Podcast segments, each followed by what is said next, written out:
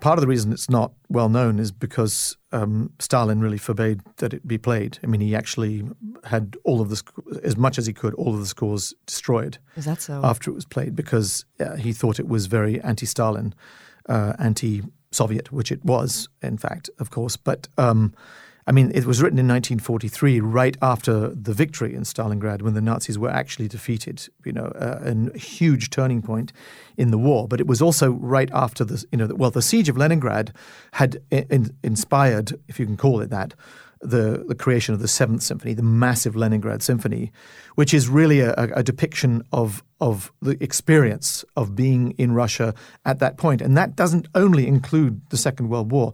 That includes the the, the, literally the murder of so many, make millions of Russians, you know, through that whole period, in, in especially in the late 30s under under Stalin. I mean, the, you, you, can't even call this repression. Um, this is virtually a genocide in a way to, uh, on your own people, and so so the the Seventh Symphony extraordinarily powerful, gives you a feeling of the action of what it was like to experience being alive in that place at that time. The Eighth Symphony is more, more of a psychological drama.